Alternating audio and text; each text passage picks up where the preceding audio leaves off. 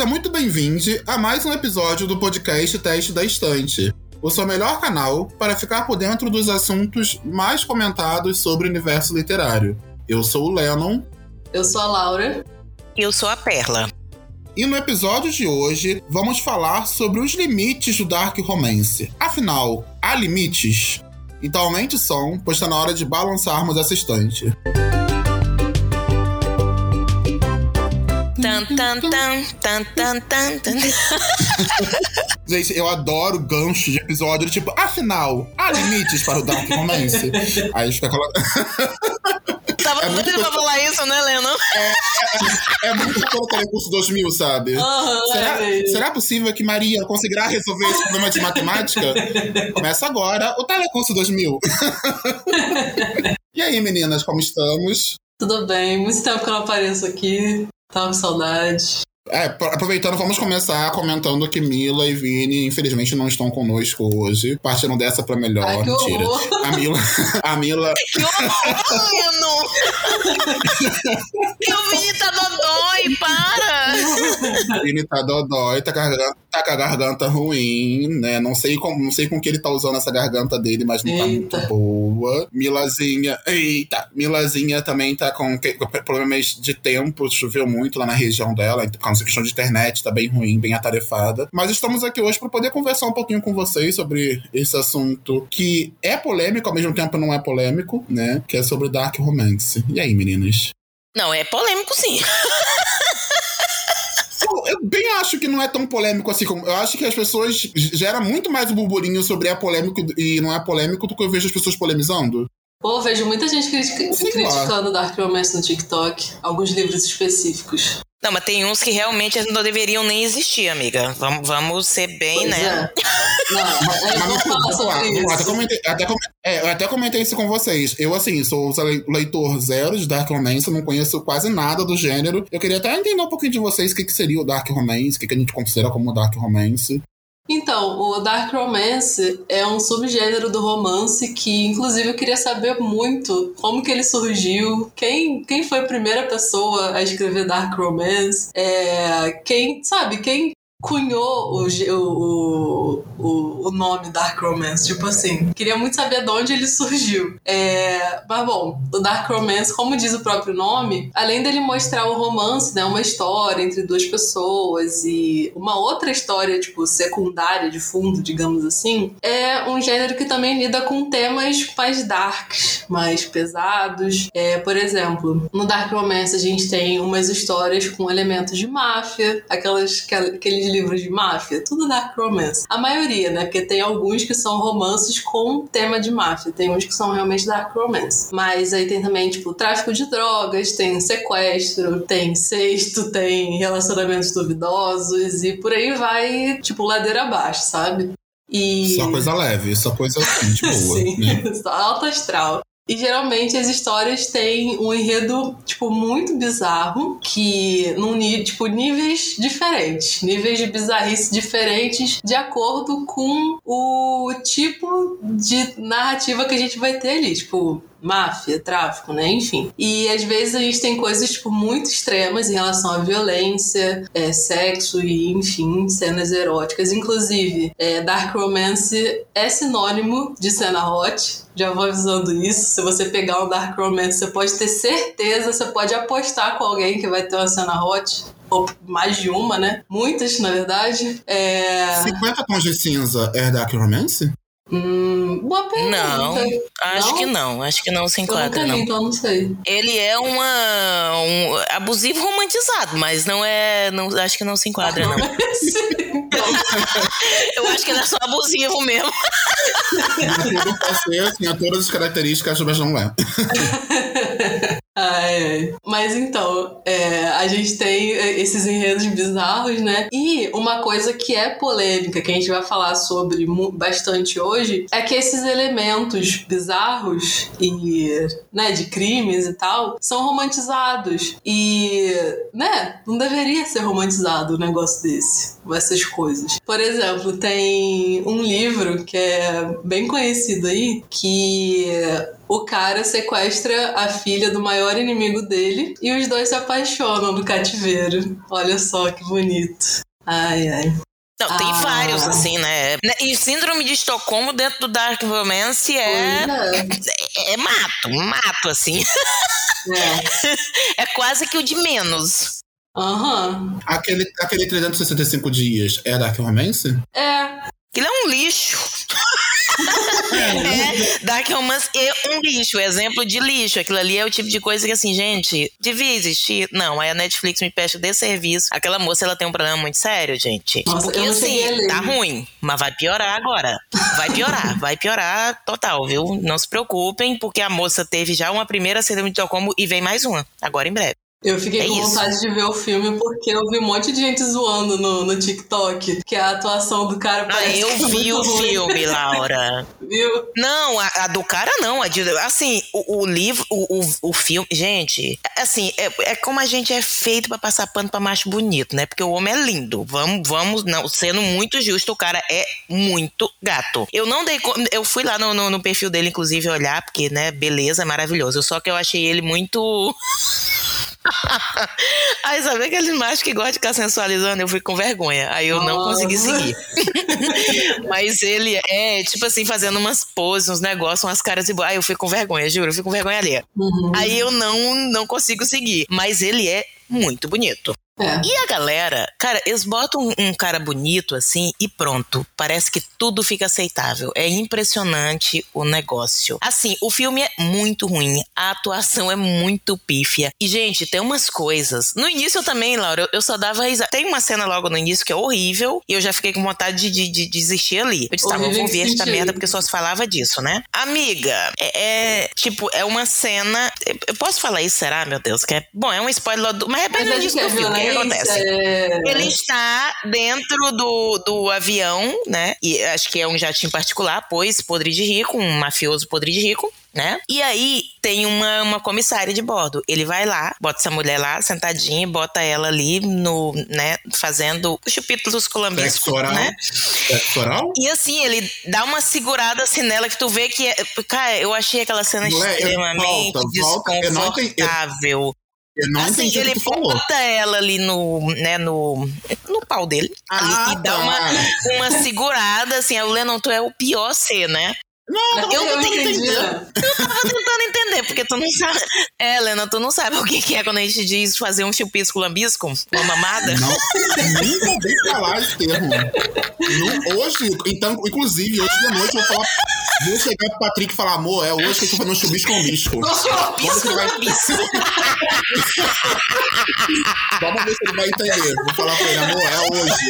Chubisco com bisco. Vamos ver. Hoje eu pra vocês. No próximo episódio eu falo. Eu falo o que ele falou. Tá? Eu, eu ele Bom, gente, o negócio é o seguinte: estamos falando do boquete, né? Então é isso. E aí ele dá uma segurada assim na cabeça. É um negócio assim, tão. Eu achei muito desconfortável a cena, muito nojenta. Eu já fiquei com vontade de parar ali, mas prosseguir, pois, né, né, enfim, a pessoa às vezes ela, ela se, se presta a algumas coisas, sabe? Foi eu nesse dia. Oh, meu Deus. Gente, é só ladeira abaixo. Só ladeira abaixo. E se fosse um filme que fosse bom, tipo assim, é, é tipo ator bom e tal, não sei o que, mesmo com enredo bosta, né? Mas vamos dizer que não. Pelo menos os atores dão um show, fizeram um roteiro legal, um negócio assim. Pegaram uma, uma bosta e deram uma maquiada, né? Não. Não. É, é só um homem muito bonito mesmo. Basicamente foi né? isso. Tem um ou dois. E aí o desserviço, né? Sim, a pro- vem agora uma sequência e ela vai ter mais uma síndrome de Estocolmo aí. A moça tem muito problema, gente, Meu pelo amor de Deus. Deus. Gente, mas olha só, a gente tá comentando um pouco sobre os principais temas, né, que tem no Dark Romance e tudo mais, todo, todo o tabu que gera em torno. E aí eu, eu só consigo parar pra pensar e ficar me perguntando qual seria o limite. Existe um limite é, com relação a, a histórias que devem ser contadas, o que, é que deve conter nessas histórias com relação a tabus, polêmicas, violência, relacionamento abusivo. vocês acham que existe um limite? Quem, como é que seria essa, essa régua? Quem, quem denominou essa régua? Como é que funciona para vocês essa avaliação? Cara, eu acho muito confuso. Eu, eu vou falar algumas coisas aqui que não necessariamente são coisas que eu, que eu concordo, mas são questões que eu penso. Eu quero dar esse disclaimer antes. São pontos que eu queria levantar aqui. Sobre limite. A gente, Dark Romance, a gente sabe que, que é um gênero que é polêmico, que ele vai falar sobre coisas que não são muito comuns, digamos assim, da gente ver e vai às vezes mostrar de uma forma muito extrema, muito exagerada, talvez, muito gráfica. E eu fico pensando assim, mas Dark Romance é isso, sabe? É, você vai ler um Dark Romance sabendo que vai ter esse tipo de coisa. Às vezes mais leve, às vezes muito mais pesado, dependendo do autor, né? Mas, por exemplo, comparando com sei lá, um livro de, de terror, mais ou menos. Você vai ler um livro de terror esperando que ele não te dê medo? Eu acho que é a mesma coisa do, do Dark Romance, assim. Você vai ler um Dark Romance esperando que não tenha uma coisa muito bizarra em relação a, a relacionamento, violência e coisas assim. Eu acho que o limite tá tanto no lado do autor, aonde que esse, esse autor quer chegar, qual é o tipo de história que ele quer trazer pro leitor dele, e também tem o limite em relação ao leitor. Tipo, qual, qual é o limite que você quer chegar na- nas histórias que você quer ler. Eu acho que tem que ter essa responsabilidade da pessoa que, que procura esse tipo de história também. Você quer ler uma história de incesto? Você lê. Você quer ler uma história de, de máfia? Você lê. Se você não quer, você não lê. Tipo, tem outros milhões de gêneros por aí pra você escolher. Se você acha que Dark Romance não é pra você, então ali é o seu limite, sabe? Olha, eu reconheço realmente meu limite, eu não leio Dark Romance, mesmo os que não romantizam eu não sou fã, tá? Já li uma coisa ou outra, mas realmente não é um gênero que eu, que eu gosto, mas assim, o que eu gostaria de trazer aqui é uma coisa, tá? A gente tem que lembrar que do, do paradoxo da tolerância. Eu sempre penso nisso quando eu- a gente fala isso. O paradoxo da tolerância do Karl Popper, que é aquele que nos lembra que num ambiente social a tolerância ilimitada ela leva ao desaparecimento da tolerância, sabe? Então assim, a gente é, é, tem coisa dentro do dark do, da- do dark romance, gente, que assim parece coisa feita pra fetichizar, é, é, assim, uns negócios, gente, que eu acho que extrapola todos os limites. Eu vou Isso citar dois exemplos de por que, que eu tô dizendo isso. Tá? É, eu não vou citar nomes e nem me perguntem porque eu não vou dizer. Vocês vão pesquisar, talvez vocês achem, mas eu não vou dizer, tá? Mas, por exemplo, tem um, um- um romance, não é brasileiro esse, que ele tem o harém reverso. É uma menina, se acho que 16 anos ela tem, e quem é o harém reverso dela? É o pai, o tio, dois irmãos e um primo, tá? Pra mim aí já tava péssimo, né? Já tá péssimo, você Quando tem uma, você- uma peraí, calma, menina... Calma, calma, calma aí. Quando você diz harém reverso, é que todos eles se relacionam com ela? Sim, harém reverso é, é, é quando a mulher tem vários homens. E Então, o- o essa pai suruba dela, o familiar, sim, dela, É, exatamente. Ela tem, ela, ela se relaciona sexualmente, amorosamente e sexualmente com esses cinco homens, sendo que é o pai, o tio, dois irmãos e um primo. Eles vivem num que é o ambiente pai, que é não. muito ruim já. Eu não, não conheço toda a história, eu digo alguma coisa. Eu acho É que o é pai, só querida. O... É o pai, tá lá. Escrito. É o pai também? Não é só o tio. os Não, amiga, é o pai. Eu, eu, eu tô te dizendo que eu, eu, eu não sei, talvez nós não estejamos falando da mesma coisa, mas é o pai. Um é o pai. Tu deve estar falando do outro que o que depois a pessoa descobre que ah, é pai adotivo, que é pai igual, né? Esse aí é Não, outro você tá exemplo. falando pra mim é péssimo também, mas enfim, então chega lá. Não, amor, não sei nem do qual que tu tá falando. Ah, Ah, então- pronto. então ah, tem pronto. dois. Laura, a Laura me cortando, eu tô contando a história do negócio. Laura! É porque a gente já falou sobre Pô, tu esse, cortou eu minha linha de falando. pensamento toda. Corta esse pedaço ali. Tá, vou voltar aqui. Então, tem um que é o que chamam de harém reverso. O harém reverso é quando a mulher, ela se relaciona com vários homens, tá? No caso desse dark romance que eu tô falando, é uma menina de 16 anos, eles vivem num ambiente bem, é, bem complicado já, e ela tem ela se relaciona amorosa e sexualmente com cinco homens que são o pai, o tio, dois irmãos e um primo. Esses cinco homens. Ela se relaciona com eles cinco. Pra mim, até aí já tá assim. péssimo, horrível, não já tá muito ruim, tá? Mas aí o chá de merda se coroa com o fato de que ela tem uma filha, tá?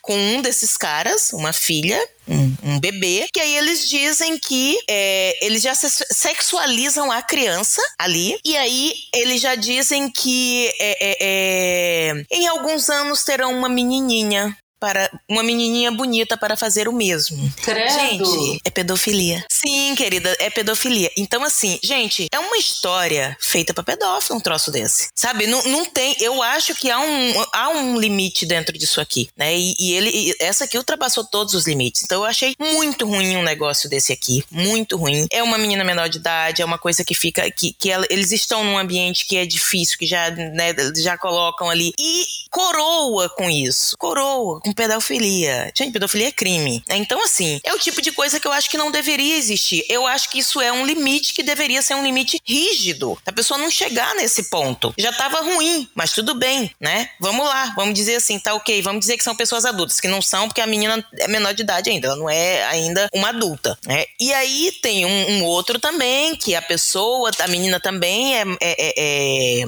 diz também ela é menor de idade, aí acontece um monte de tragédia na vida vida. Aí ela vai, fica, sai, fica com o pai, aí o pai começa a ter um romance com ele, né? E aí, depois, como é que ela, a pessoa coroa isso? Dizer, ai, pra não dizer que não é tão grave assim, o pai é adotivo. Gente, pai, se você cria uma pessoa como sua filha, você é pai dela, tá? Não, não, não, vamos. Eu odeio isso, odeio as pessoas quererem suavizar uma relação assim, como dizendo, ai, mas é adotivo. Ai, mas é adotivo. Como se, sabe, eu, eu tenho pavor disso, odeio, não vou nem entrar nessa parte, tá? Mas aí é esse, esse é o tipo de coisa. Aqui, num romance brasileiro, tem uma autora que ela é super conhecida também, com um livro que é muito conhecido também, que o mocinho fica com ela, com ela bêbada, muito bêbada. E o nome disso, gente, é estupro. Tá? É um livro que tem mais de 5 mil avaliações. Ele, ele, ele, foi, ele é muito bem avaliado, esse livro. E o, o lance é esse. Ela romantizou um estupro. Então, assim, eu acho isso. E o casal termina junto. Isso não é problematizado em momento algum. Isso é uma coisa que é ok. Que dizem que a própria autora reconhece que é um estupro, mas foi romantizado. Então, eu acho que esse tipo de coisa, gente, é sério, sabe? E aí a gente diz, ah, eu, eu, eu concordo. É uma coisa que é feita de adulto para adultos, mas assim, tu, vocês acham que uma pessoa de 18 anos ela já tem uma cabeça formada para um negócio desse? Mesmo com 18 anos, que já é maior de idade, já pode cuidar cuidar da sua vida? Eu não sei. Eu acho que a gente. que, que deveria haver um limite, sim, sabe? Mas enfim, eu não leio.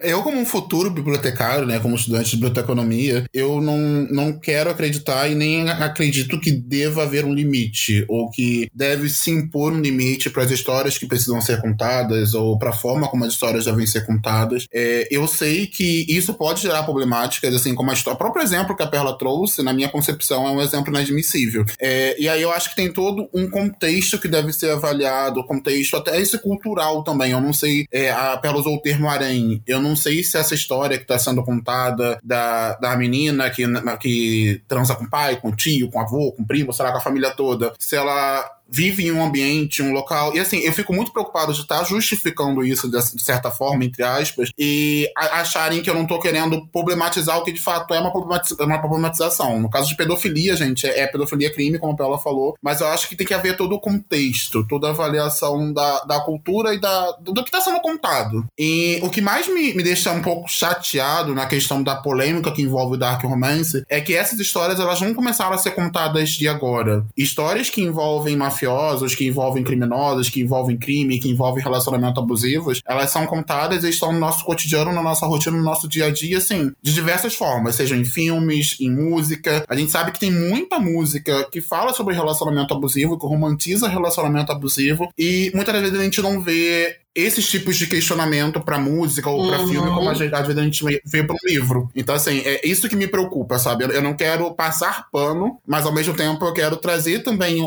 essa, esses questionamentos do, com relação à cultura ou com relação à, à contextualização daquela história. Né, gente, gente, se a gente vê uma história de uma criança, de uma adolescente de 12 anos que tá casando, que o pai entregou é, e, e obrigou a casar com um cara mais velho, pra gente isso vai ser um absurdo, mas a gente sabe que tem países que culturalmente acontece sabe? É, infanticídio, morte de criança. Tem culturas indígenas que a criança, quando ela nasce com alguma questão de saúde, alguma malformação, geralmente as tribos indígenas, elas, elas é, matavam a, a, criança. Tinha todo um ritual é, de purificação. Enfim, tudo isso envolve questões de cultura. E aí, volto a falar, eu não tô querendo justificar problemas, possíveis problemas que possam ter. Como eu não leio muito Dark Romance, é óbvio que eu sei que pode ter história que tá, tá romantizando estupro aí, estupro, pedofilia de uma forma que não deveria, de uma forma inadmissível. Então, assim, eu não quero, eu não quero pegar num bolo geral e generalizar e tentar passar pano aqui para todo mundo. Eu só quero que o mais importante, antes de problematizar, é tentar entender o contexto, tentar entender é, quem escreveu, em que período escreveu, para que escreveu, qual era a intenção, qual era o objetivo, sabe? Fazer todas essas as avaliações. E, cara, se você não gosta desse estilo de livro, se você não curte esse estilo de leitura, eu fico me perguntando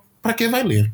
Sabe? Eu, não, eu isso, isso é uma coisa que eu também me pergunto, Lenos, porque sabe o que, que uhum. acontece? Esse romance, esse que eu tô falando mesmo, esse que é o pior mesmo, o, o lixo do lixo do lixo de Chernobyl, ele tem lá mais de 1.600 avaliações no Goodreads. Então, assim, a pessoa tem uma nota 2.69, não é uma nota, né, boa, mas é uma nota que, tipo assim, cara, as pessoas vão ler, vão ler para falar mal meu, sabe? Tu, tu vai, tipo, tu tá dando dinheiro pra pessoa. Pronto, sabe? Sim. Então, assim, eu, eu acho, tá? Bem, isso que você tá falando com relação à música e tudo, realmente, né? Mas isso já vem sendo problematizado, Lennon. Várias músicas, inclusive, já vêm sendo problematizadas. Isso é uma coisa, uma questão que é nova. Eu concordo com você que tem que ter questão de contextualização. Tanto que eu estou falando sempre de romances que são novos, são de agora. Não é uma coisa que, tipo assim, ah, aconteceu, por exemplo, do que eu tem uma cena polêmica, bem complicada, é uma cena péssima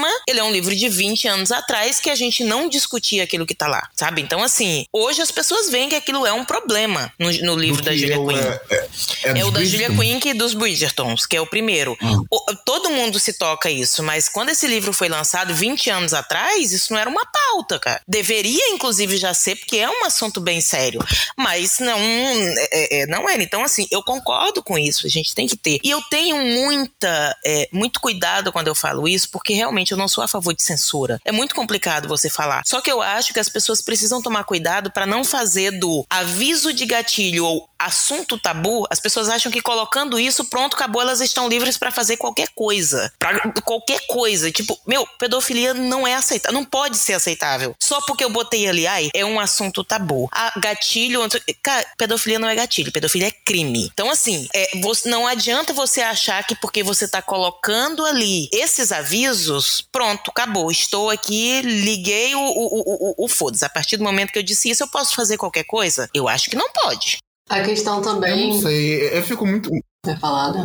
Não, eu só ia falar que eu fico muito confuso. É, eu, só fico, eu, só acho muito confuso porque, assim, é, eu entendo pedofilia é crime, não deve ser tratada no livro, mas me preocupa essa, essa frase que geralmente vem, vem, vem acoplada, né? No sentido, ah, quando for tratar algum assunto polêmico, algum assunto sensível no livro, o autor ele precisa justificar de certa forma. Tipo, os livros da Colin Hoover. Ah, os que são problematizados, problematizam porque fala sobre relacionamento abusivo e a autora romantiza, e, exemplos, tá? Não, não li, não conheço. E a, a, autora romantiza e ela nem traz um contraponto no livro. Eu não sei, eu, eu, me gera um desconforto trazer essa responsabilidade pro autor de quando ele tá escrevendo, ele precisa na história dele incluir de uma certa forma um, um lembrete pro leitor do tipo, isso daqui que eu estou mostrando para você é errado. Isso daqui que eu estou mostrando para você não se faz. Eu não sei, sabe? É, eu volto a falar, é, eu acho muito muito ruim botar essa, essa culpa, essa responsabilidade 100% no autor. É. é. claro, gente, que eu acho que o autor, é, o autor ele não tem carta verde para ah, vou escrever aqui igual, tipo, tem o, o filme, um filme horrível, a, a Sérvia, que ele foi censurado em vários Nossa, países porque ele tem uma questão. Esse filme horrível.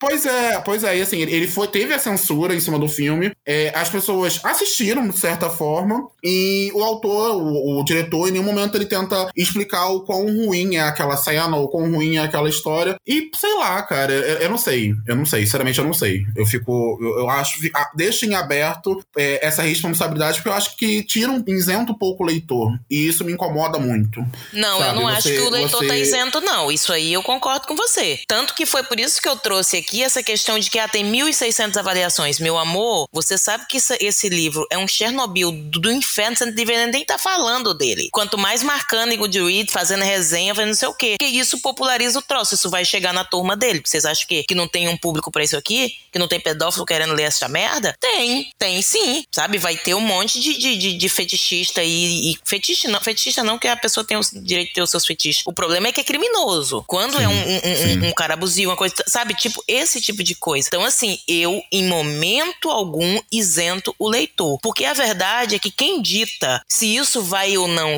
é, é, é, ser escrito é quem compra. Porque o ninguém vai escrever se não se sabe que não vai ser comprado. Tem público. Então, assim, é uma responsabilidade compartilhada, assim. Não, eu acho que assim, tem toda a responsabilidade do autor. Eu acho que quando o autor vai escrever um livro, por exemplo, esse que a, que a Perla citou, do, do Arém Reverso, eu acho que o autor também tem que pensar quem é o público que eu quero atingir com esse livro, sabe? Porque você criando um, uma história dessa e romantizando isso, você vai atingir o público que é o público criminoso, sabe? Você vai atingir quem tem, tipo, fetiche nesse tipo de coisa que é tipo pedofilia e tal, que é uma coisa completamente errada. O que é muito diferente de você escrever uma história sobre máfia, por exemplo. Que você, é, sei lá, tem uma família italiana que é, é, muito rica e tem um romance lá do, da, sei lá, da filha do, do chefe da máfia com outro cara, e eles são rivais e tem um, sei lá, um enemies to lovers e alguma coisa assim. Isso é um, um romance mesmo. É muito diferente de você escrever um harém reverso da menina com os familiares dela. É, tem toda essa questão do público também. Eu acho que,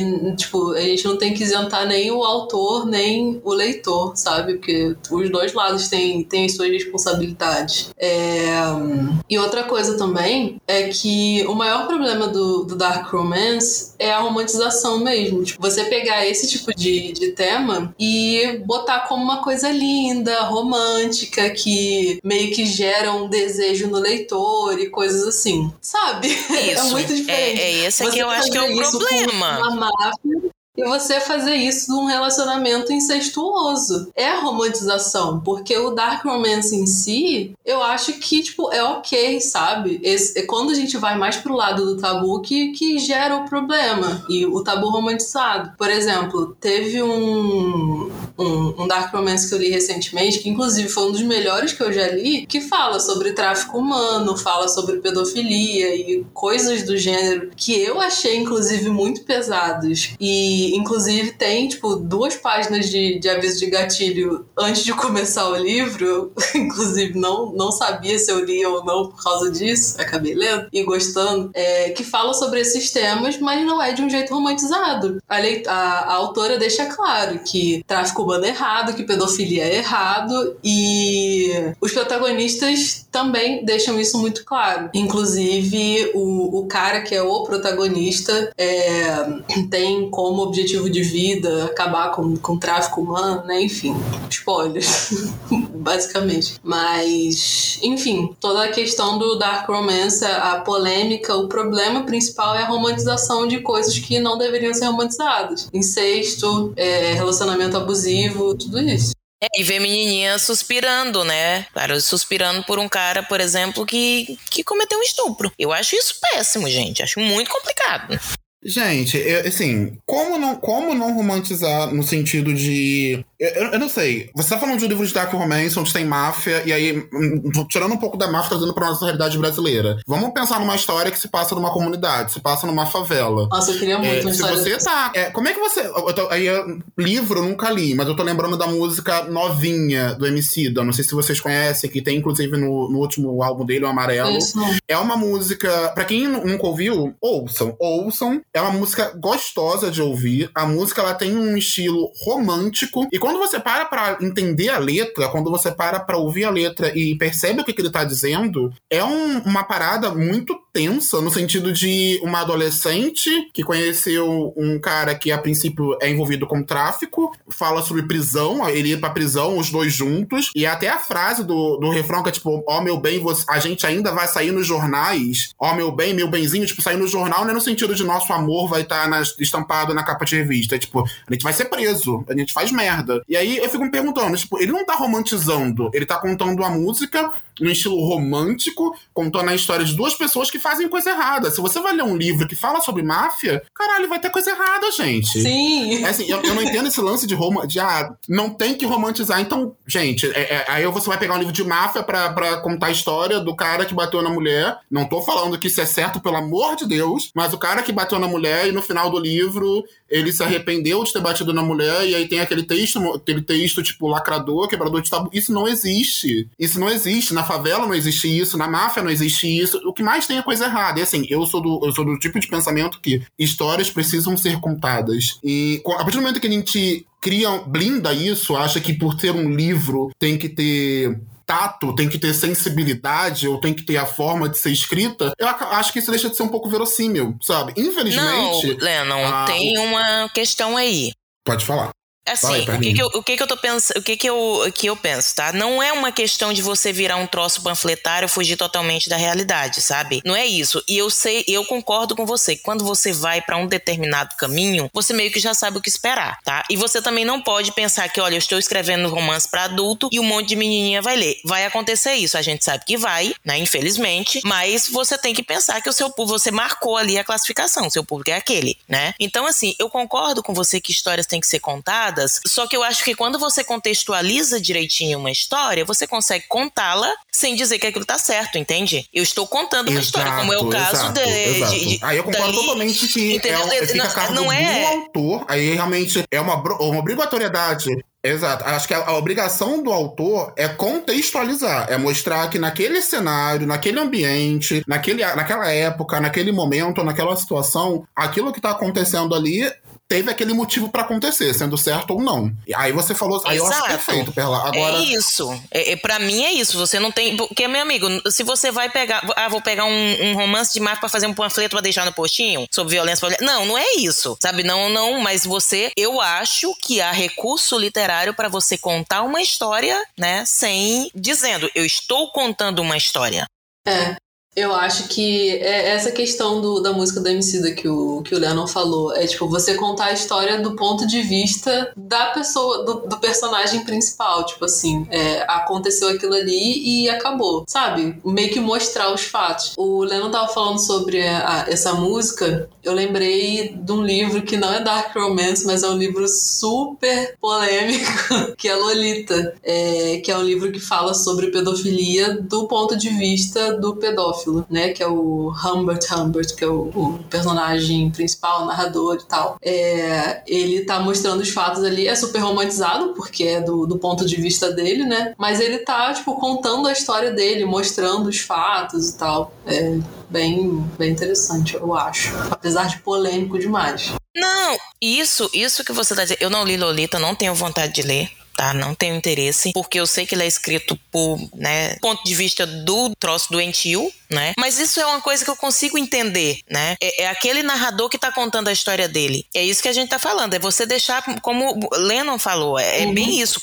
a contextualização. Por exemplo, Cidade de Deus, extremamente violento. Tinha como contar aquela história do jeito? Não, a história é aquela. Né? Então, assim, eu acho que essa, isso é que é a questão que é, que é importante. Você não tem que estar tá panfletando, você não tem que estar, tá, mas, mas tem certas coisas que eu acho que sim. Você tem que tomar isso de uma forma que é, é, de uma forma responsável, sabe? Uma forma cuidadosa. Não é que você tem que deixar de escrever sobre determinadas coisas. Todo mundo fala, por exemplo, eu não li ainda, tá? Mas falam de, do, do, do, Proibido, que é um romance que envolve incesto, né? Mas dizem que o, a, a forma como ela trata não é uma forma, no caso, a situação, uma forma que é problemática. A relação é problemática, só que tem um, toda uma contextualização, tá? Que é que vai nos dar aquele fato, porque a gente sabe que isso acontece. Agora você vai, por exemplo, fazer um negócio onde você vai dizer que está certo, que isso é bom, que inclusive você vai ter uma filha para fazer a mesma coisa? Não, né? Aí eu acho que esse esse é o limite, entende?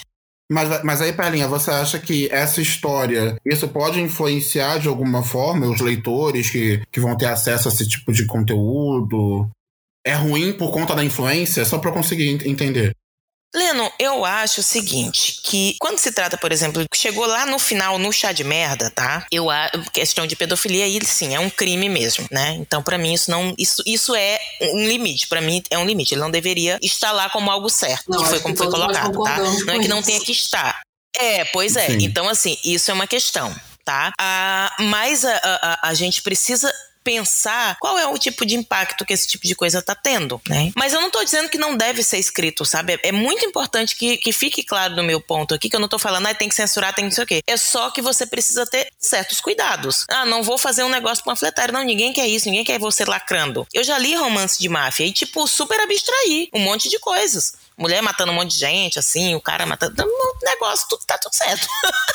Eu sabia que era aquilo ali, né? Mas, é, é, e assim, Leno, eu acho que de certa forma influencia, sim. Mas até que ponto, né? Não sei. Eu, eu nesse caso, eu só realmente opto por não ler, tá? Se é uma pessoa adulta, dona de sua semana, e, e se sente confortável com isso, pra mim tá tudo certo, sabe? É adulto, então tá, tá bom. É, eu também, eu acho, fico na dúvida com relação à influência. Eu te perguntei mais para conseguir entender o seu ponto de vista, para ver se o problema era a influência, mas como você falou, o problema todo não é a influência, porque não tem como a gente precisar, né? Se influencia de não fato ou não. Como.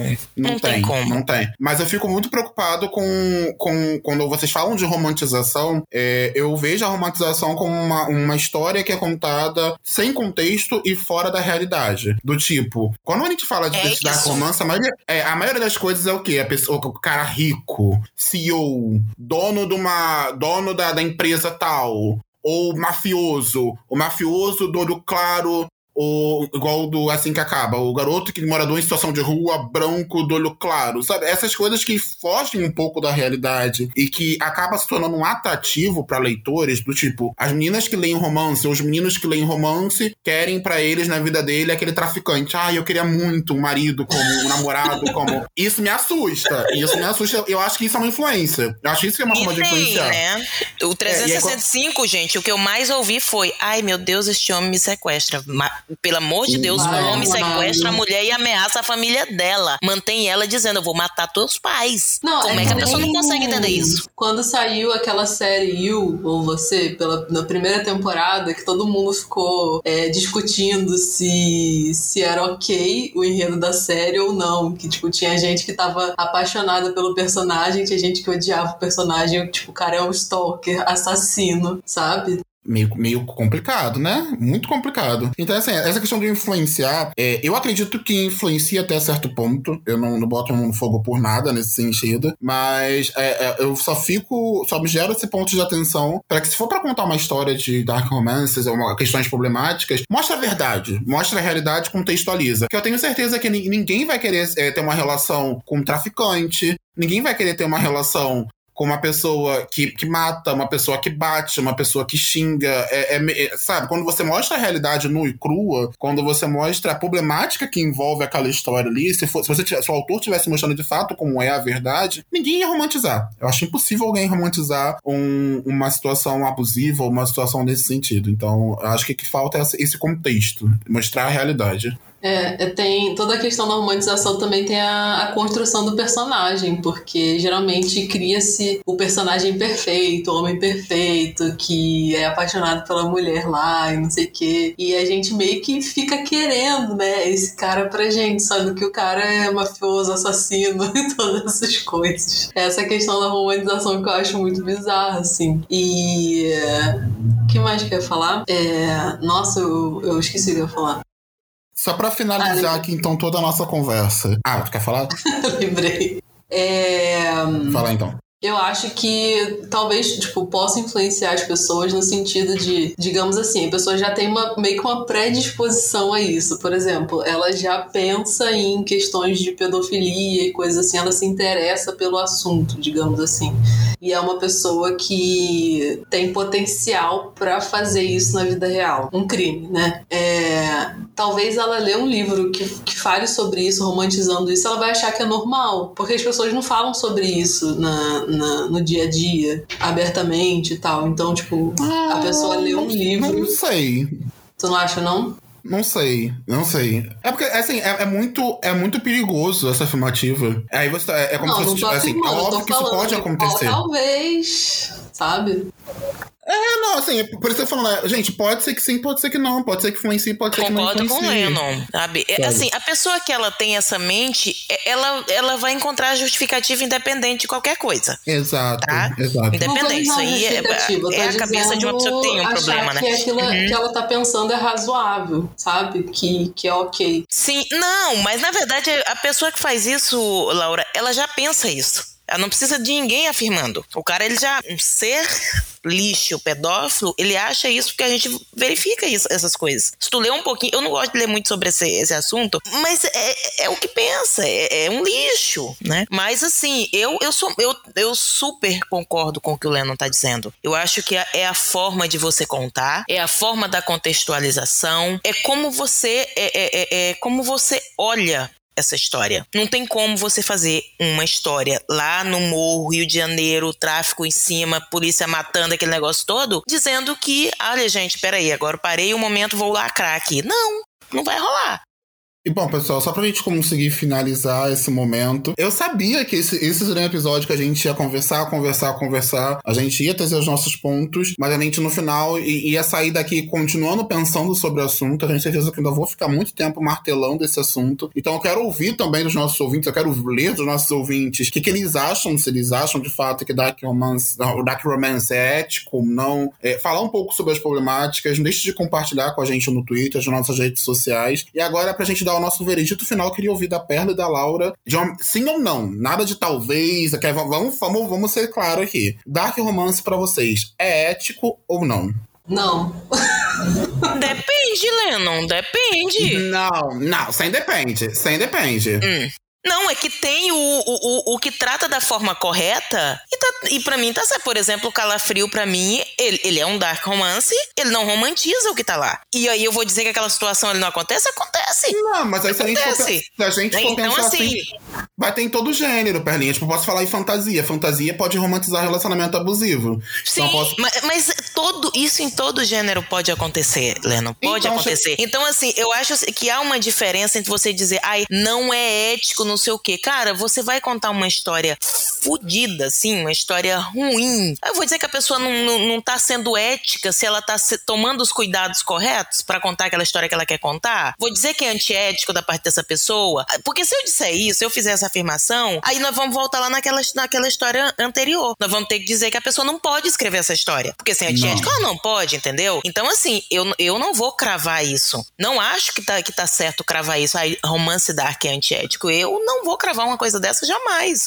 Então chegamos à conclusão que Dark Romance é ético, porém, entretanto, todavia. Porém, assim, depende. Não, eu não, não, é essa a questão, Leno. É Porém- que não dá pra cravar uma coisa. Você pode classificar Não, um livro de um dark romance que ele é bem feito, Mulher. bem escrito, isso não é antiético. Mulher, tu não tá entendendo o que eu tô tentando falar. Eu tô tentando falar que as pessoas julgam muito o gênero. Eu tô querendo tirar a culpa do gênero. Eu tô falando que Dark Romance é sim ético, porém, se na história tiver toda uma romantização, então assim, é só mostrar pra todo mundo pra tirar esse peso em cima do gênero literário de achar que todo Dark Romance vai ser antiético, que todo Dark Romance não deve ser lido, ou tem que ser jogado na fogueira, entendeu? Eu tô tentando mostrar pra todo mundo, e na minha percepção, eu acho que Dark Romance é sim um gênero ético, é um gênero que deve ser lido, é, como, como diz Shanganathan, né, que é um dos grandes pensadores lá do Biblioteconomia, para cada livro seu leitor, para todo leitor seu livro, sempre vai ter gente que vai tá,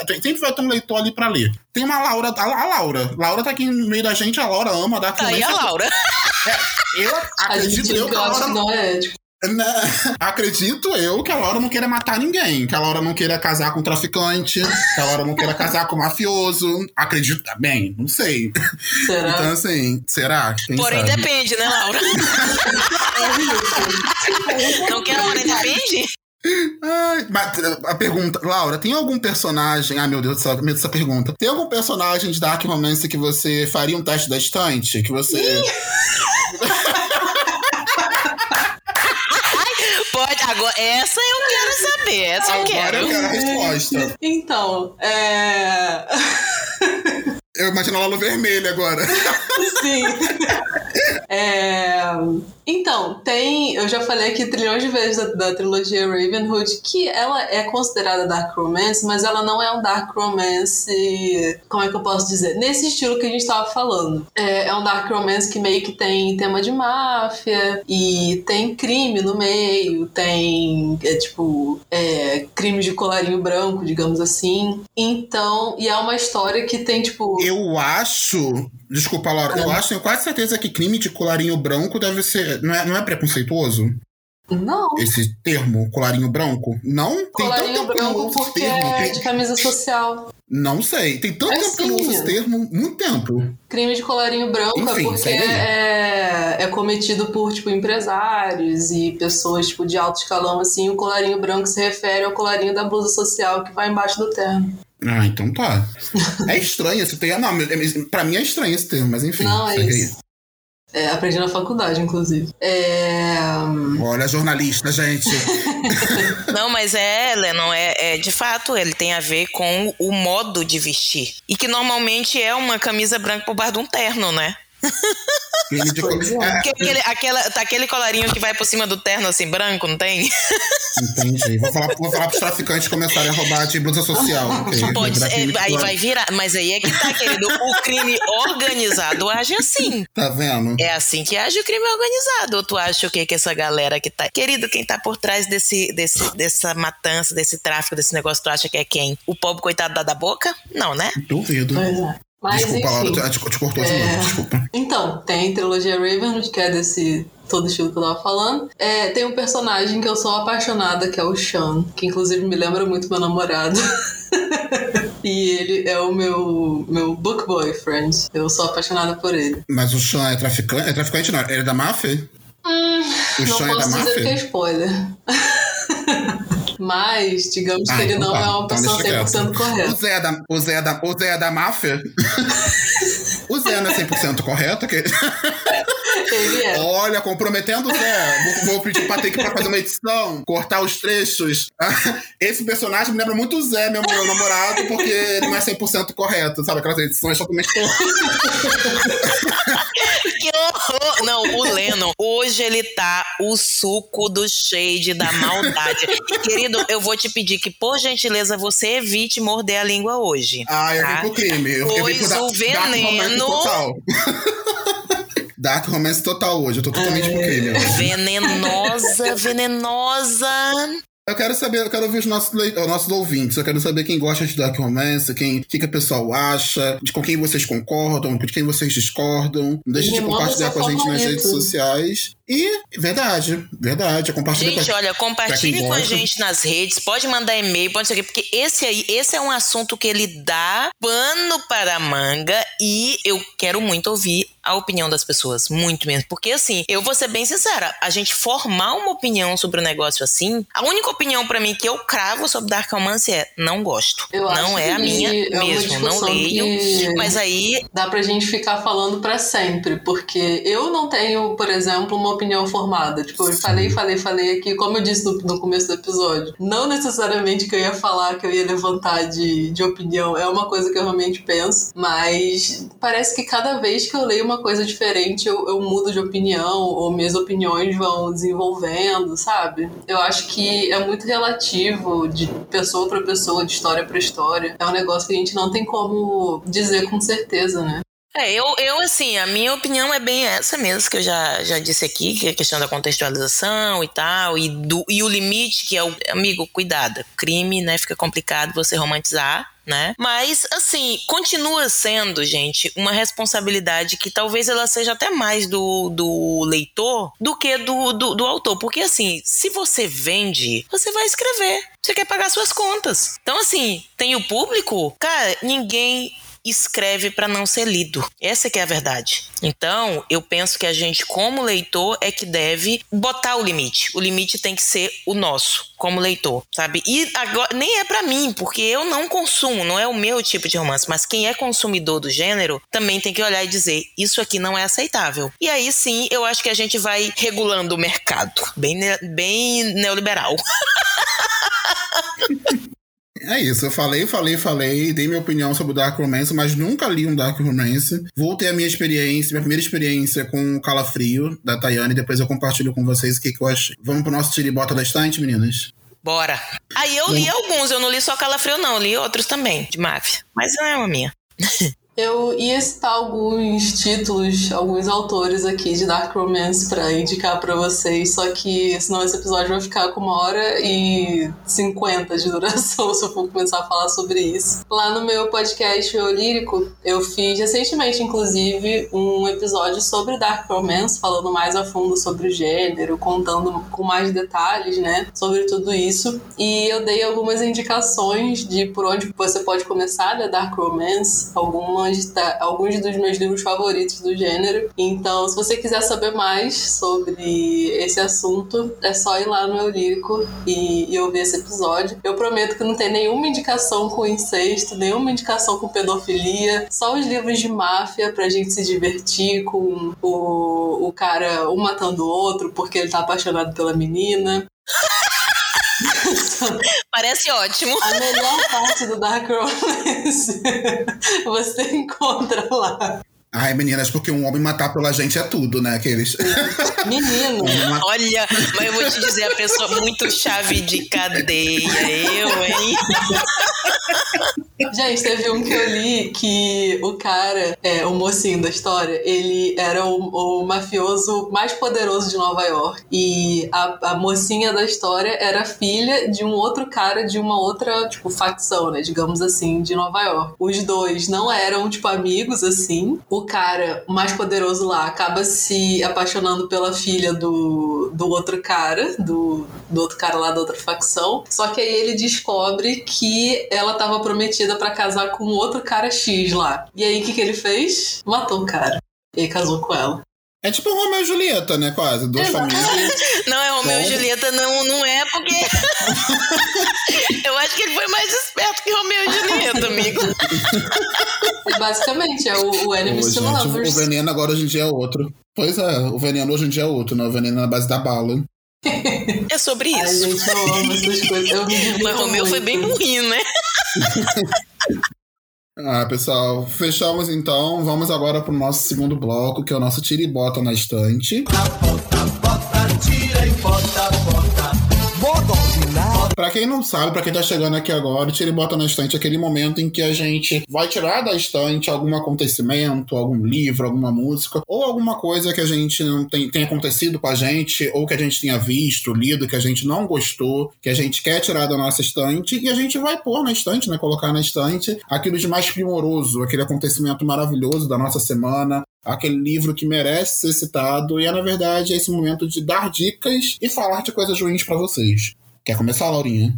Posso começar. Você falou agora de, de livro e tal. Eu lembrei de um livro que eu queria tirar da minha estante. Eu não sei se eu substituo pelo Tira da Estante que eu tava pensando em falar sobre. Eu acho que eu vou, vou falar. Tira dois, ué. É, eu vou, vou falar rapidamente sobre cada um. Vou começar pelo mais rápido. O que eu ia falar originalmente era que eu tô rindo aqui, mas eu não sei porque eu tô rindo de nervoso só. Saiu uma pesquisa eleitoral nova que o Lula e o Bozo estão com pouquíssimos pontos de diferença e fiquei nervosa. Mentira. Uhum. Eu não vi isso não, gente. O Lula tá com 43 e o Bozo tá com 35. Isso, isso iria pro segundo turno, né? Isso, segundo, segundo turno Nossa, ainda, o Lula com 50 Eu acho que segundo turno ele já tá praticamente definido. Ah, com certeza. Se Deus quiser. Ah, gente, vamos, vamos pensar positivo. Levanta, levanta o astral.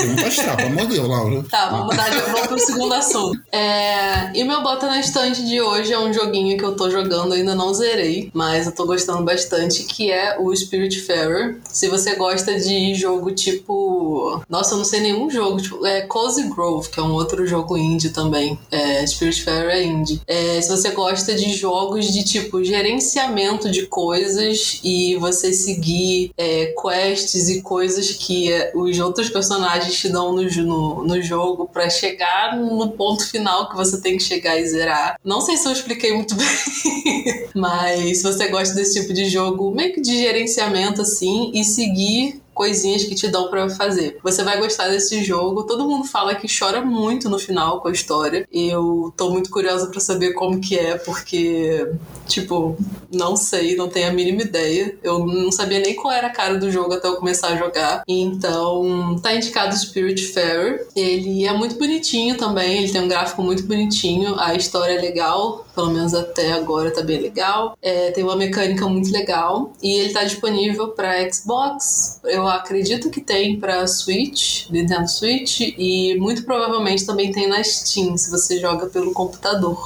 Bom, pessoal, o meu trilha da estante de hoje é referente ao que vem acontecendo nessa última semana na internet. A gente infelizmente, nos deparamos com bolsonaristas né, avaliando de maneira negativa e de uma maneira falsa, totalmente controversa, o restaurante Arto Tito. E tudo isso por conta da fala da Paola Carrossela, que é a dona do restaurante. E essa fala dela foi uma fala totalmente contra aos apoiadores do atual presidente. Eu trouxe até a fala dela para reproduzir aqui para vocês, onde ela fala que é muito difícil se relacionar com quem apoia o Bolsonaro por dois motivos: ou porque é um escroto, ou porque é burro. Gente, eu, eu entendo toda a problemática que foi levantada em cima da fala, porém eu não discordo de nada que ela falou. Então, assim, acho que esse é o ponto. A gente sabe, é, depois de tudo que veio acontecendo, depois de todo o nosso atual cenário econômico, social, político, nosso cenário de saúde também durante a pandemia. Eu não, não consigo entender pessoas que ainda apoiam o atual governo e apoiam o Bolsonaro. Então, assim, eu, eu entendi a fala dela e a forma agressiva como foi falado isso fez com que os bolsonaristas ficassem doídos. E aí eles foram até a página do Google fazer avaliações negativas no, no, no restaurante dela. Subiram uma hashtag, subiram uma hashtag no Twitter que era Volta pra Argentina, cozinheira. É, tiveram várias falas de bolsonaristas, falas extremamente machistas que é, iam de encontro a Paola Carrossela como profissional, como uma chefe de cozinha, ela é uma cozinheira, ela é uma chefe de cozinha, então assim,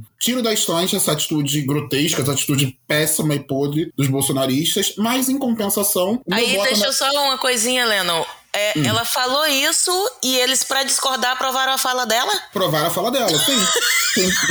Exato, mas aí, pera, calma, calma que não acabou por aí. E meu bota na estante é que mesmo com esse boicote, entre aspas, né, o restaurante da Paula Carrossela ele teve filas de espera de cerca de 40 minutos, por volta de meio-dia e 40, horário do almoço ali dessa última terça-feira, do, do, dia de ontem, no dia 24. É, para quem queria mesa para duas pessoas, o restaurante está lotado. É, final de semana não tem mais vagas, tipo, a lista de espera já foi fechada. E o Google se manifestou falando que vai fazer uma avaliação de todas as notas negativas que foi dada pro, pro restaurante nesses últimos dias. E se for, se for confirmado que a pessoa não compareceu ao estabelecimento, por questão de geolocalização, eles vão retirar. Então, assim, não valeu de nada, não é mesmo, gente? Então, meu bota na Valeu, valeu, porque aí botou ela lá em cima. Amo. Pois a Paula é. Carosella, eu amo, amo, muito merecido, amo. Então... Muito merecido, né? É. Então, assim, achei, achei curioso quanto um, um, um, acontecimento a gente consegue ter coisas pra tirar e botar na estante. E Paola Carrossela também coloca na estante, maravilhosa, uma profissional exemplar. O vídeo dela com a é um dos melhores vídeos que eu acho que tem no YouTube, assim, pra você assistir, passar tempo. É, você conhecer um pouco da Paola Carrossela não somente como profissional, você conhece o lado dela como mãe também, ela trazendo questões da maternidade que são muito interessantes, no, a forma como ela fala com a filha dela, que ela até brincou, tipo, ah, ela, ela, nunca foi aquela mãe de falar, ah, Gugu ai, coisa linda, mas ela fala com a filha dela como, como uma pessoa, como uma, uma, uma, uma menina normal, e assim, gerou até o questionamento da Júlia, mas você nunca fez, tipo, ah, ela falou, ah, lógico, eu já fiz, mas eu não sou esse tipo de mãe, então assim, é, até paradigmas, né, com relação à maternidade, que a gente ouve muito se falar, ela falou de uma forma totalmente natural, legal e a entrevista dela pra Jux é maravilhosa. Assim, aproveito pra botar na minha estante também. Paola Carrossela, pra quem tem a oportunidade, pessoal que mora em São Paulo, se puder ir conhecer o Arto Tito e comer a empanada da Paola Carrossela, gente, eu já comi assim, ó, divina, maravilhosa. Fica aqui minha dica também. Aí eu tenho muita vontade de conhecer o Arturito. Muita vontade. Eu falei e Arturito, ela também. É Arturito, isso aí.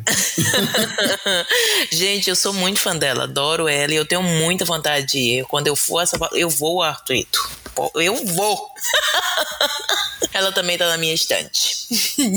então, assim, vamos ao meu. O meu tira da estante. Ai, gente, eu fico nervosa quando eu falo disso. Fico nervosa. Eu quero tirar da minha estante a PEC 206, que quer cobrar a mensalidade nas universidades públicas. De novo, a galera trazendo isso. Sabe, assim, eu, eu, eu acho muito. Gente, universidades precisam de investimentos, precisam muito, muito. Eu trabalho em uma, eu sei disso. Tá? A gente precisa de investimento em pesquisa, a gente precisa trazer dinheiro para a universidade para que se pague as, as despesas. Sim, eu compreendo isso perfeitamente. Agora, os argumentos e a forma como querem fazer isso, gente, isso não, gente. E outra, por que, que se você tá pensando então, ah, mas é porque tem gente rica na, na que, que se não, não se taxa as grandes riquezas, meus queridos? Porque aí você acerta um público só e você resolve um monte de problema. Mas parece, ou para de dar isenção fiscal para o Itaú, por exemplo, que ganhou isenção fiscal, para um monte de empresas que ganham isenção fiscal. Então, assim, gente, vamos. Tem um, tem um monte de lugar de onde tirar. Tem. Agora querem cobrar mensalidade, por quê? Porque isso vai acabar caindo nas costas de pobre. Porque não pense que vai ser o, o rico vai pagar. Sim, ele vai pagar e não vai doer nada no bolso dele. Agora vai cair sobre o, o, o pobre assalariado que não vai mais dar conta de pagar, sabe? Então, assim, acho uma coisa extremamente complicada. Se não houvesse outro meio, eu até ia dizer, tá, gente, vamos pensar então aqui numa forma, não sei o quê. Mas há há outros meios, há de onde tirar de outros locais e a galera parece que, né, fecha o zoinho aí para isso. Enfim, Kim Kataguiri, meu Deus do céu, não quero, não vou tirar da minha chance porque ele não entrou esta praga, este, esse, esse lixo. Aff, que coisa horrorosa. De, detalhe que foram investigar e nem. Ele não terminou o ensino superior, né? Ele não concluiu a faculdade até hoje. Ele quer criar uma, uma, um projeto de lei que vai taxar as universidades, sendo que ele nem. Ele esteve em uma que era particular e nem teve, nunca pisou numa escola pública, numa universidade pública, é, nem finalizou a universidade dele. Enfim, gente, tem tanta coisa errada, tanta coisa errada nisso aí que eu não quero nem falar mais. Ai, olha, aquele menino. Ai, meu Deus do céu. É, ali a gente vê o tamanho da nossa decadência. Que tristeza. Enfim, essa, agora, semana passada, na, na sexta, eu terminei de ler. Brit Mary esteve aqui, do Frederick Beckman. Vocês já sabem que ele é o autor de Um Homem Chamado Ove. Se não sabem, estão sabendo agora, né? Deveriam saber. Quem escuta sabe. E, gente, de novo, ele entrega tudo, sabe? É, é, é, muito bom ler esse cara, muito bom, porque a sensação é de que ele, ele, ele traz pessoas que a gente que a gente conhece. Parece que ele nos convida a olhar pessoas que estão próximas da gente com um pouco mais de, de atenção, sabe? São várias reflexões sem perder a leveza. Esse livro, assim, ele teve um, um momento desse livro, gente, que assim, ele, ele apertou um gatilho em mim que eu chorei copiosamente porque fez tanto sentido aquilo para mim tanto sentido, sabe? E eu, eu amei, mais uma vez, a, a, eu vou botar Frederick Beckman na minha estante, esse homem não deve sair de lá. Né, porque maravilhoso. E eu quero deixar aqui uma frase desse livro. Brit Mary esteve aqui. É, ele diz em um dado momento o seguinte: se uma pessoa fecha os olhos com força, e por um longo tempo, pode se lembrar de todas as vezes em que tomou uma decisão na vida só para o seu próprio bem e percebe talvez que isso nunca aconteceu. Então, assim, eu vou trazer essa reflexão para nós aqui, né, que Britoca fez, para convidar todos nós a pensarmos qual foi a última coisa que a gente fez pensando só no nosso próprio bem. Vocês deram uma paradinha para pensar? Eu dei, gente, eu fiquei assim um pouco né, preocupada. Então, convido todo mundo a fazer essa reflexão aí. O único que falta você ler dele é o Gente Ansiosa, Perninha? Não, não. Faltam dois. Dos publicados no Brasil, faltam dois, que é o Minha Voz Esteve Aqui. Perdão. Meu Deus, misturei. Pera, volta, volta, volta, volta.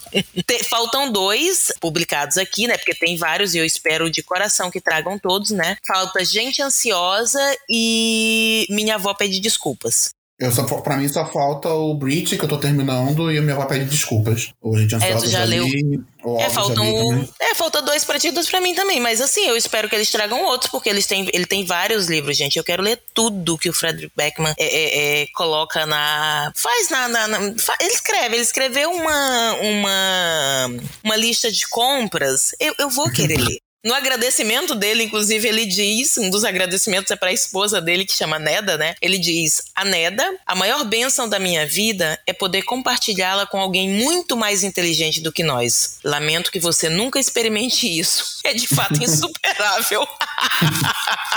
ele é maravilhoso, gente. Ele é muito cômico, né? A escrita dele é muito gostosa. É, a escrita dele é maravilhosa, porque assim, cara, do nada tu toma um tapa, assim. Do nada, tu, tu pega. Ele, ele, ele tá ali uma. Esse Brit Mary mesmo, ele te convida várias vezes à reflexão. Várias vezes. E eu achei isso fantástico. Tá. Não ganhou de um homem chamado Ove ainda, né? Mas ele. Eu até pensei que eu ia dar quatro estrelas e meia, porque o final eu queria que tivesse uma modificação, uma coisinha ali diferente e tudo. Mas eu vou ter que dar cinco estrelas pra esse livro, porque não tem como, gente. Não tem como. Então, assim, Pra quem ficou curioso, né, Perlin, quer saber mais da história, a Thaís, do programa Interrogativo Mamãe, também já lançou vídeo falando sobre a história, falando sobre Brit Mary, vão assistir, também tá maravilhoso. É, Brit Mary esteve aqui, tá lá no, no, no, no, no YouTube, no canal da Thaís, pronome interrogativo. Gente, o, o, vídeo dela tá muito maravilhoso. E não sei se quando sair ainda vai estar tá o, o, o VOD dela lá na Twitch. Gente, a Thaís caiu no choro, gente, na live. Meu Deus, eu fiquei com pena. Mas foi o que aconteceu comigo também aqui. Eu, assim, eu chorei copiosamente, gente. Bom, pessoal, chegamos ao fim de mais um episódio, episódio número 41. Gente, eu fiquei muito feliz essa semana quando saiu o episódio de Fantasia Nacional com a Bibi, que eu fui fazer a arte, né, pra poder divulgar. Eu vi que era o episódio 40. Tem noção que já tem 40 episódios de teste da estante? Que a gente Não já é, parou, menino. Né? 40 vezes aqui pra ficar falando besteira, gente, todo mundo aqui rindo. Tô muito feliz. Ah, o episódio com a Bibi, gente, maravilhoso. A Bibi é uma fofa. Maravilhoso demais. Foi um dos, episódios mais gostosos de gravar, assim, que é mais me divertir. E, incrível, incrível. Bom, pessoal, vamos ficando por aqui. Eu sou o Lennon, pra quem não me conhece. Você pode me encontrar em todas as redes sociais como arroba Lennon Castro. No Twitter é arroba Lennon Castro underline. Através das redes sociais eu sempre estou compartilhando com vocês todas as novidades do mundo editorial e também vou compartilhando as minhas experiências de leitura. Tem um canal no YouTube, também tem um canal na Twitch, né? Também Lemon Castro. Eu tô sem produzir conteúdo há um tempo, mas ainda vou voltar, gente. Calma que eu pretendo voltar. É... E é isso. Não deixe de me seguir. Eu sou a Laura, você também me encontra lá no podcast Eu Lírico, em que eu falo sobre dark romance, não o tipo polêmico, e outros gêneros tipo terror, suspense, policiais, que são meus favoritos também. Nas redes sociais eu tô como Laura Rubianes, no Instagram e no Twitter, e lá no Instagram também tô com eulírico.pod, que é o perfil do podcast. Eu também tenho outro podcast sobre coisas nostálgicas dos anos 90 e 2000, que é o Clube do Disquete, também disponível em todas as plataformas, em que eu e meu namorado conversamos sobre as melhores, melhores anos que a gente já viveu. então, é isso. Até o próximo episódio e beijo. Eu sou a Perla, vocês me encontram pelo, nos, nas redes do, do teste, no Telegram, no Twitter, lá no nosso Instagram também. Nosso Instagram tá lindo. Vão lá e um beijo. Até semana que vem. Antes de finalizar, não posso esquecer, Perlinha, como é que fala o, o, o sexo oral? Como é que é? Eu vou terminar o chupisco, aqui. lambisco. Da, daqui a pouco eu vou falar, quando terminar aqui, quando apertar o stop, eu vou lá pra Hoje tem, olha, já vai. Tu já vai pagar o serviço da edição hoje, amado. Meu Deus. Olha, Patrick falar corta essa parte. o serviço de edição tá sempre muito bem pago, tá, Perlinha? Só queria Ai, não. Isso não faz mais que a tua obrigação, porque nosso editor é simplesmente maravilhoso, meu muso. Olha, olha a exposição. Vamos, vamos finalizar, ah, gente. Então é vamos, isso, vamos que a gente já tá. Tchau! Eu, não deixe de seguir e acompanhar a gente em todas as redes sociais. Participe do nosso canal no Telegram e fique por dentro de tudo que vai rolar nos próximos episódios. O link do canal no Telegram ele sempre fica aqui no box de descrição, tá bom, pessoal? Então é isso, nós vamos ficando por aqui. Mas na semana que vem estaremos de volta com mais um episódio do Teste da Estante. Tchau! Tchau!